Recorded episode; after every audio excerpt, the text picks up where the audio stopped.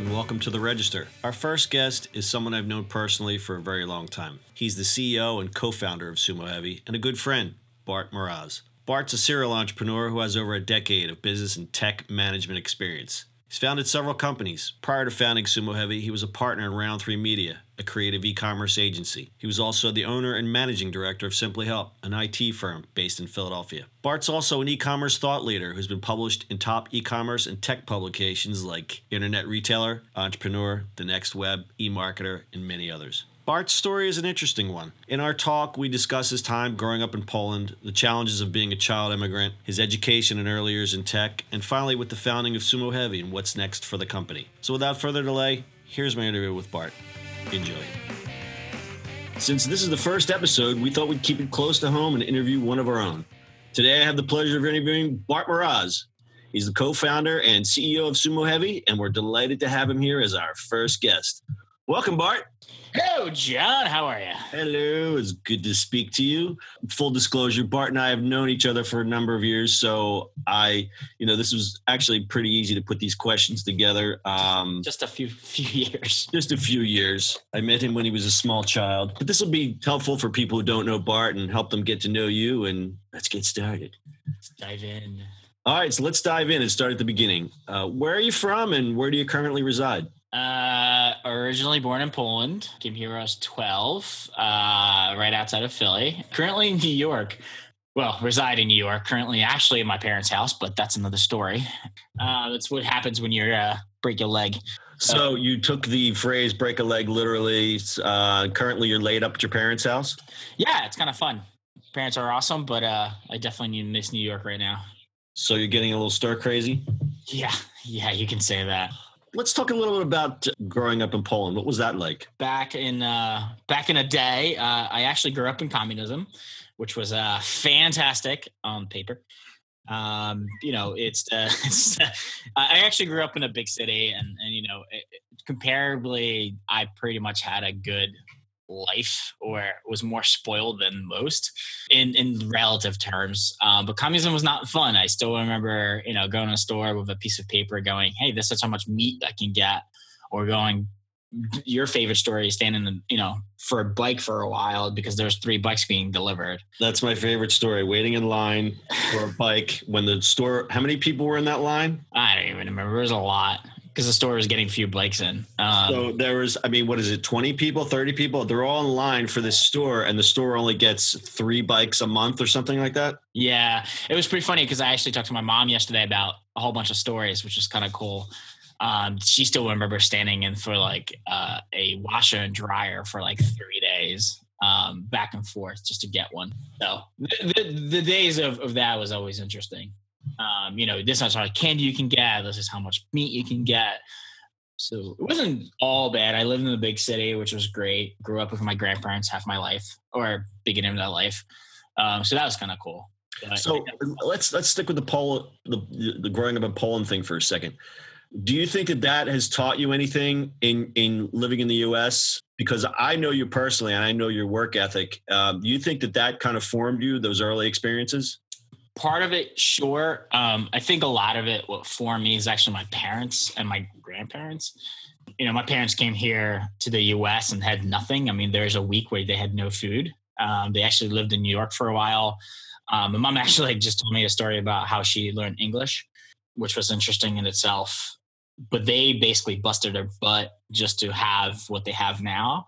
Um, and my grandparents did the same thing. My grandma basically you know, she was like, you don't have your parents, so let me push you into everything. Um, so I got into all kinds of different things between sports and dancing and cultural things um, and cooking and things like that. So I get a lot of that, the work ethic from my parents. Maybe it's the immigrant thing in me, um, but definitely I have it from my parents. Well, it sure sounds like there's a combination of things going on there. In that you, you, you know, you talk about all the things that you were involved in you know you have probably a more well-rounded childhood than a, than a lot of kids your age. Plus you also have the immigrant experience which i think is a great a combination of things that you know kind of define your personality.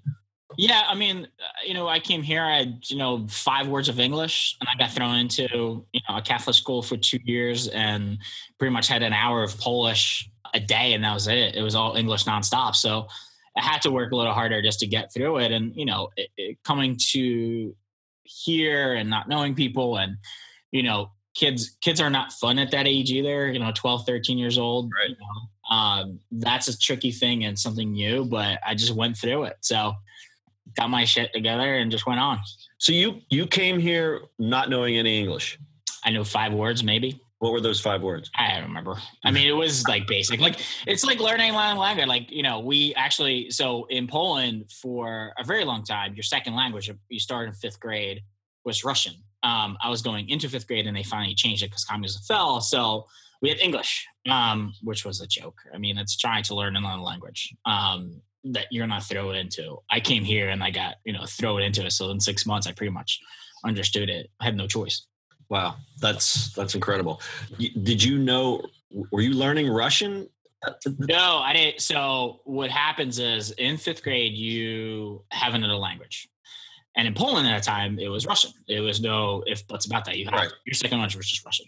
Right. Um, so my parents actually do have it, and you know, but the summer of me going between fourth grade and fifth, they finally changed it. So whatever the school had, or they could like bring whatever the teacher they brought in.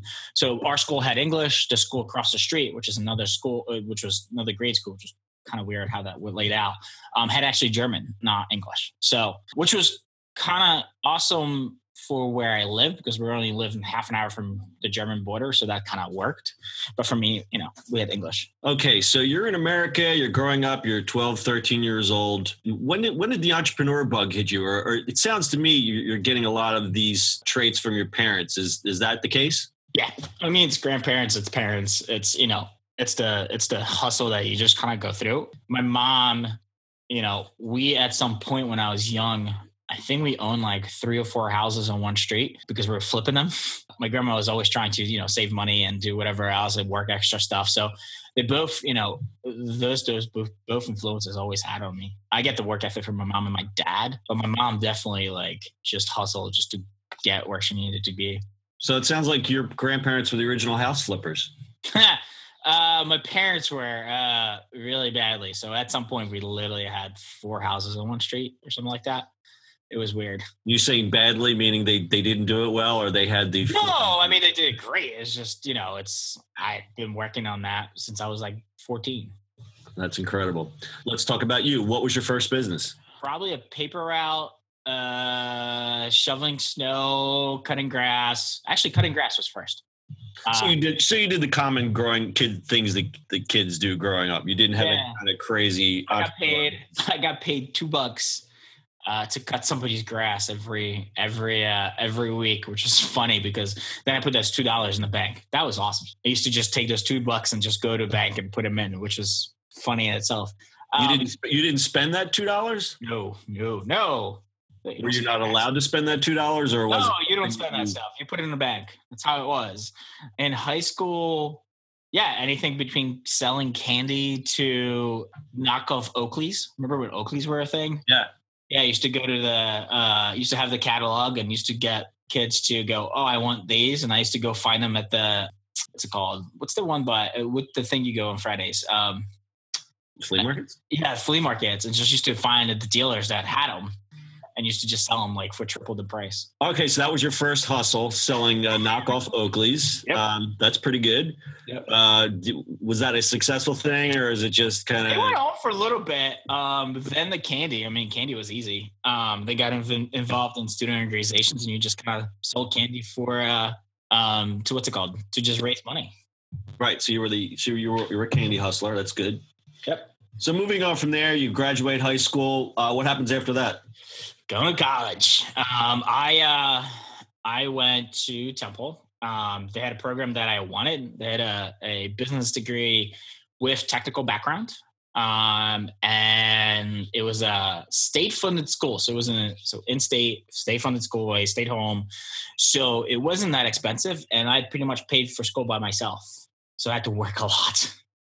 Um, I accidentally had three jobs and full time school my first semester in college. Accidentally? Yeah, accidentally. Um, so I worked at, you know, all through high school, I worked at Burger King and retail and all that kind of stuff at some point. And then I worked retail and I went to college.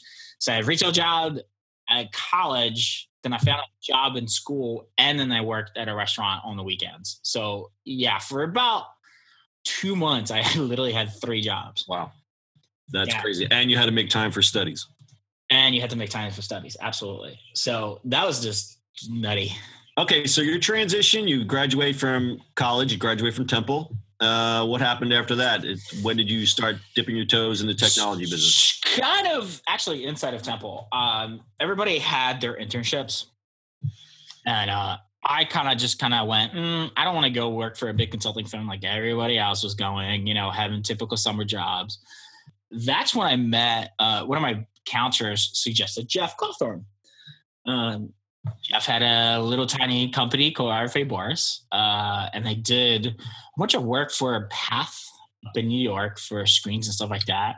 So, for those, so let's take a step back. You worked for RFA Bars. They were a they were a design firm, or they were a They're a development design firm, little tiny thing that happened to have a contract with Path.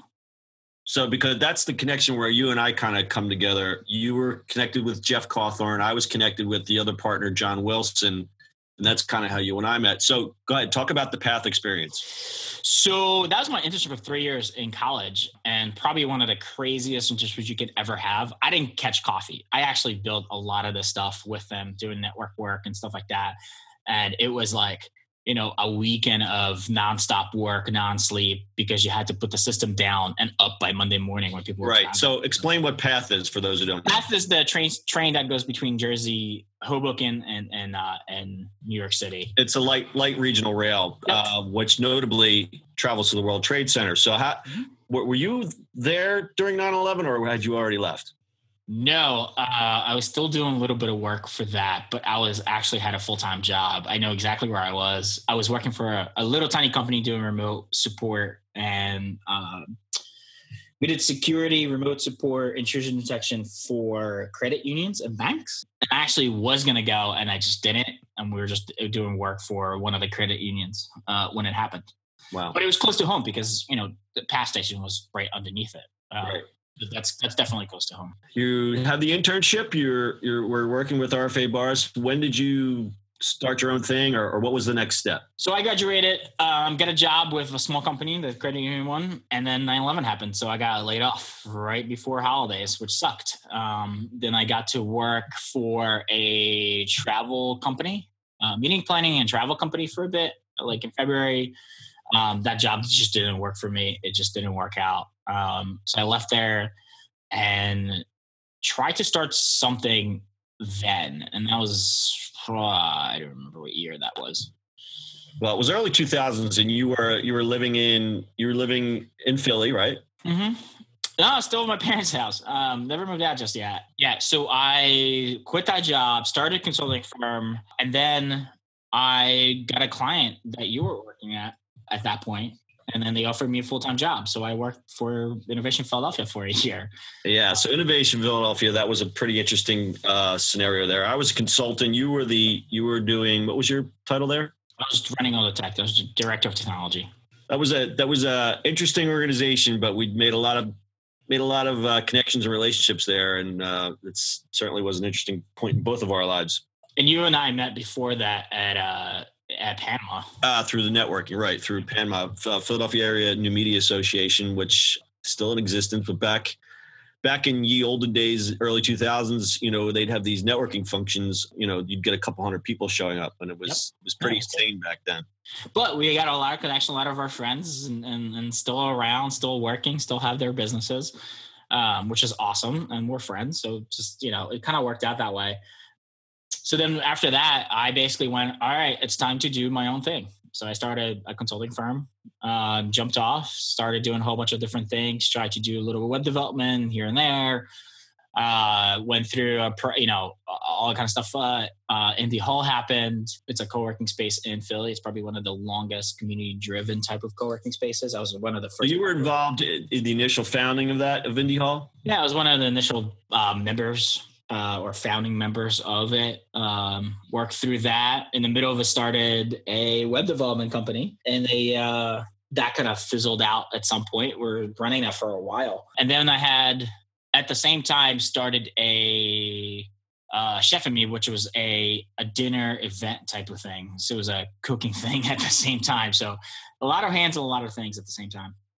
So the chef and me uh, experience that was kind of ahead of the curve because that was, I mean, that was a few years ago, it's and like the original pop up restaurant thing. Uh, that's what I was trying to get to. Is that it was original pop up restaurant concept, and uh, I guess why why do you think that didn't work out, or you think it was just too? Uh, no, it would have worked out. Uh, my business partner Jesse actually moved to New York. Uh, he got an amazing job. Ah, okay, so Jesse Middleton. Mm-hmm. Okay, so he moved on, and you were kind of like, okay, enough of that. Yeah, it's a little hard to run that kind of style. There's four of us actually in the company, but it was hard to run it if if you know it's a lot of planning, a lot of work, and it was we did it for fun. We actually made a little bit of money on it, but we definitely did it for fun while doing other things. So it wasn't a full time gig. So it's hard to do and, and, pull off by yourself. Yeah, I can't imagine doing something like now, doing something like that now. Just the bandwidth involved to get something like that off the ground would just be uh, a lot. Yeah, it was a lot. Okay, so now we're kind of moving into the modern area. Now we're moving into the modern era. Uh, you're kind of doing your own thing. Your web development firm kind of went belly up. You're looking for new projects. Um, it wasn't really belly up. My partners started leaving. Uh, we had there's three of us as partners. One of them left. The one we were working on some stuff. Um, Magento came out at the same time. We started doing a project on that and my other partner wanted to leave uh, to do something different. He just didn't. He wasn't really passionate about this. At the same time, Wil Reynolds from ThinkSeer or Seer Interactive now introduced me to my current business partner. Um, in the middle of this, Bob Brody, uh, he was like, "Hey, I have a kid. He wants to do some stuff. I don't know." We kind of met up um, had a great chat and we started doing a project together. And then my partner left so i had to start a new company and bob became my business partner. Okay so you met bob through through a connection. You work on a project together. What was that first project? What was that like? And um, can you tell us a little bit more about that? Yeah we uh, we actually were doing a site all magento through our friend ian who brought a project in they were designing it. We were developing it Bob jumped in and did all the development work for it. And the experience was interesting because Magento just came out not long ago. It was still it was a big system. People still didn't know about it. It was it was a little tough to deal with. Um, but we went through it and, and did it and pulled it off. Um, the site was up, ready to go, out there. People were buying stuff through it. I don't even know if that company even exists still. Sure. Um, so the, not the reason I asked you that is that that's kind of a, um, a pioneering project for Magento since it was a new platform, and you're you're you guys dove in, you know, head first into this. Yep. What was Bob's experience? I know he was. I know at the time he was working doing uh, consulting for another. Another. He was working full time still at a company. Then he left that one and did uh, work another company full time, but also started this because his boss was awesome at that moment um, let him do this thing. You know, he's like, oh, let's do it in the side type of thing. And we just kind of did it. At some point, we just went, all right, we have enough and close more clients. let's just do this full time. So now you've got one client under your belt. What were the early days like? Uh, so you've got one client, one project. What was next after that? Finding more clients. That was that was toughy, but that's any agency. It's you just keep on going after clients. So I, you know, through my network, just kind of went Adam figured it out through meetings and stuff like that. We started a company, and one of our first client was uh, Robinson Luggage, or Luggage Online, which no longer exists. It's a Wawa now. Yeah. Um, but yeah, that was one of our first. So for for those who don't know, Robinson Luggage had a storefront in Broad Street in Philadelphia, and that was always known. Whenever there was a riot, people would throw things through their window. Yeah, That's, that was their claim to fame. And now, now it's a Wawa. When, when Philly won the thing, you can look it up. Yeah, Anytime Philadelphia won anything, which wasn't very often, but if there was ever a disturbance or a riot in Center City, Philadelphia, their store would get vandalized. Now it's a Wawa. It's a humongous Wawa. And if you don't know what Wawa is, well, then yeah. That's a whole other issue. okay, so let me ask you, why did you guys decide to focus solely on e-commerce? Was it because of Magento, or was it just kind of a serendipitous thing, or how did? That- uh, it was all of it. So Magento came out when I had my old company, um, and we did a whole bunch of web development and e-commerce. Um, Bob actually comes from e-commerce world, and I wanted to focus on something, not just be like a web design company. You know, e-commerce is such a it's a niche, but it's a humongous niche, and it's, there's a lot of work that you have to get in. So we decided to just go after e-commerce, and it was just easier to sell. We're like, that's the only thing we do. We don't do any, you know, small sites, blah blah blah. We just literally go after e-commerce site, and it's it's it's sort of all. I've never thought I'm going to do this, but it just happens to be jump into it. Bob definitely comes from e-commerce, and he loves this stuff. So So it's in his blood. yeah, Okay, so the early days, then you get, you know, a few years back, every company has its ups and downs. What was the biggest challenge that the company has faced in the last five years, and how did you guys turn it around? I guess the beginning was hard. So right off the bat, not only got big, huge clients, Roku, the box was one of our clients in the beginning. The problem was, you know, it, it's cash flow. We started hiring, our cash flow just got all over the place. Trying to get clients to pay was was really hard, and you know, missing a payroll uh, right before Christmas is is one of the worst things you can ever do. And we have, we, we've, I've done it. What sucks, but came through that. Um, we started changing how we do business. Uh, So I was going to ask him. So prior to that, it was billable hours. Um, yeah, and that was kind of like a wake up call to kind of change the pricing model, correct?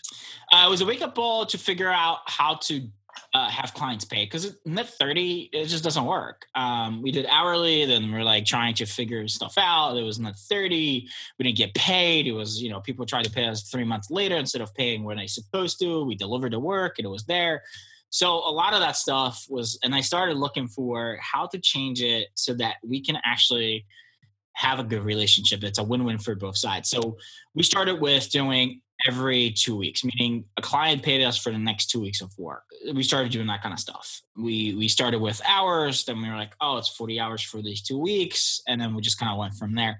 What happened with that a lot of times was that clients paid us every two weeks, got a bill every two weeks.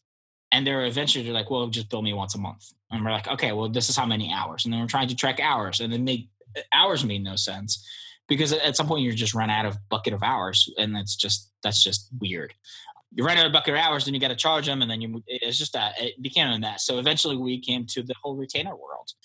Started pretty small. We're like, all right, it's a retainer. It's doing the first of the month that we're working, and it's it's going to be determined. You know, all the work is going to be determined by eh, you know client and us, and it's going to be a win-win on both sides. All right, so you turn that around. You're in the retainer model. Uh, how how's growth been the last few years? Uh, crazy. We doubled. Uh, we doubled a year. Um, we finally hit the beautiful million mark in sales uh, last year. That would be 2000 uh, calendar year 2014 or 2015? 15. 2015. We finally hit that number um, over the million dollar mark, which is interesting in itself because it's you know it's it's like a I don't know I think it's a badge of honor type of thing where you sell that much money. Um, and we've been growing in double every year, which is interesting. As as our team actually went smaller, our biggest team we used to have 25 people. We're 16 right now, I believe. Yeah, we're about 16. And then uh, full timers actually changed. We have six full time people here in US. And that started uh, only only as early as two years ago, correct? Yeah, it's about two years ago. Yeah. we started going full time because it made sense. Uh, it, you know, we were in a position where we can actually because the retainer models let us do that, where it's just a very steady type of work, and and we were able to do it. What's what's beauty about retainers is that it's not that you're doing a project or hourly. You really, really get into clients' world, um, and you see every little piece of it. And it's not just like oh, project. You know, we have one of our biggest clients right now. We've solved problems that we would never be able to touch if you were just doing a project.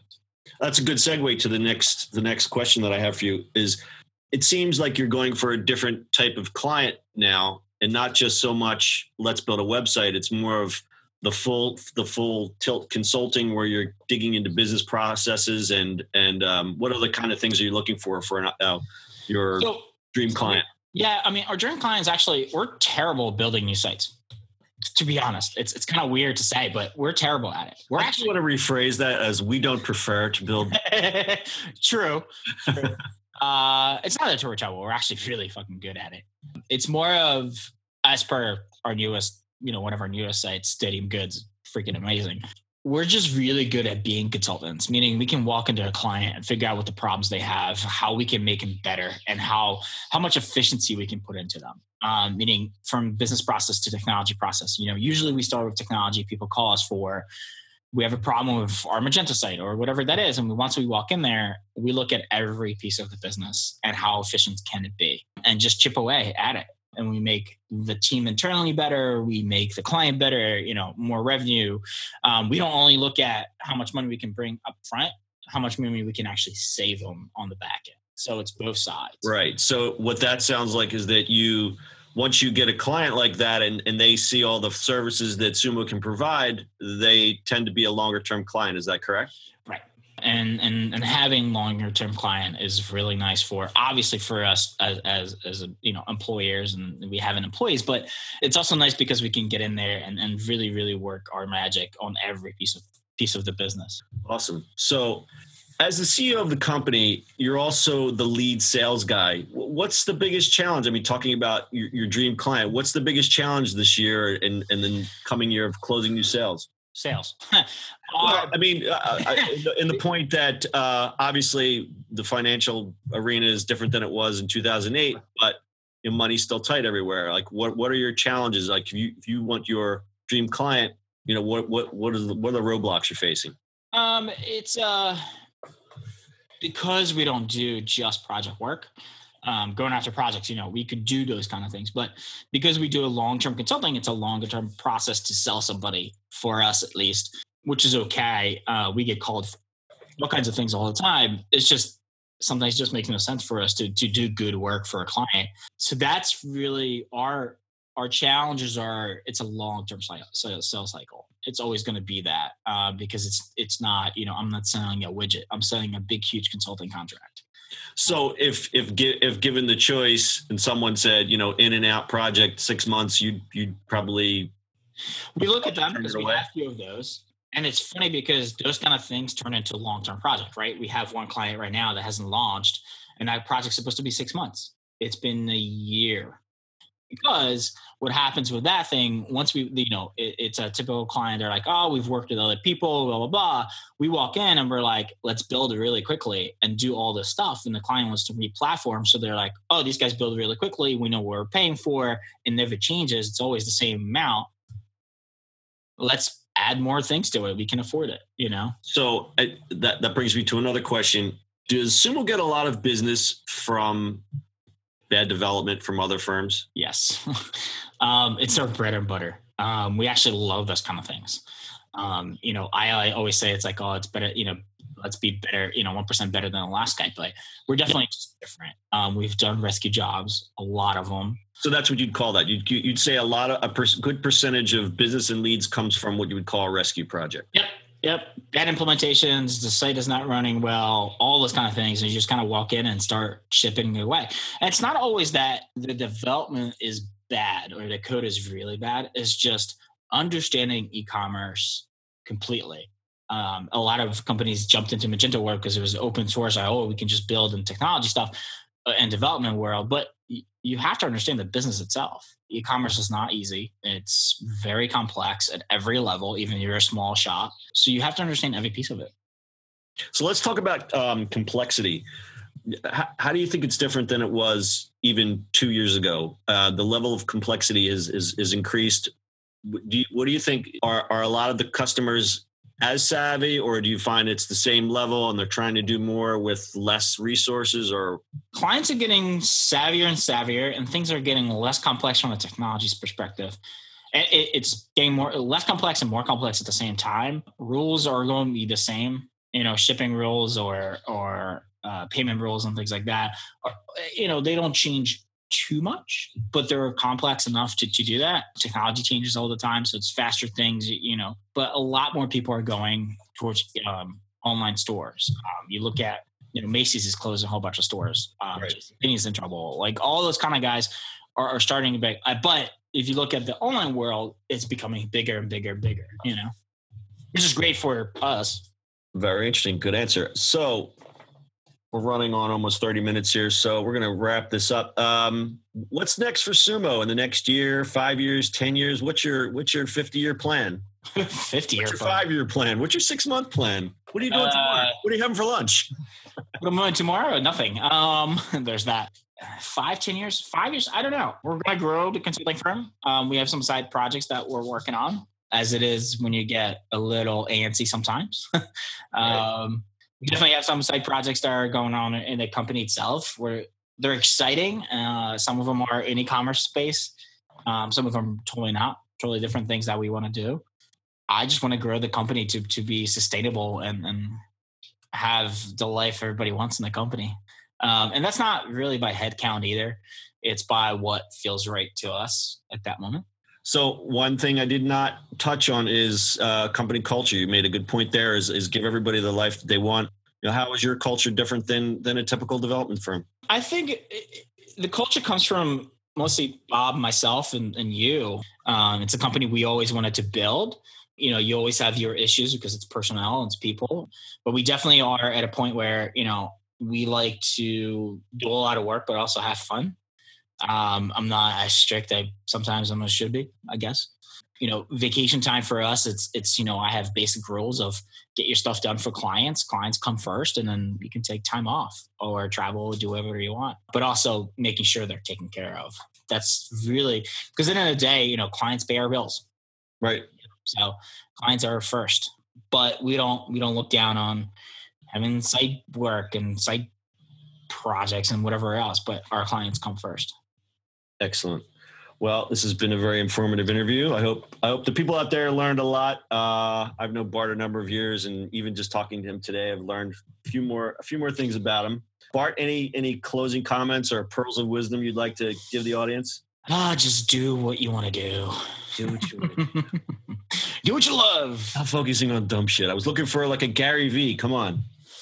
Um, I guess chase chase what you want to do in life that's kind of how I look at it. Just go get it. Don't Excellent. It's a good words of wisdom.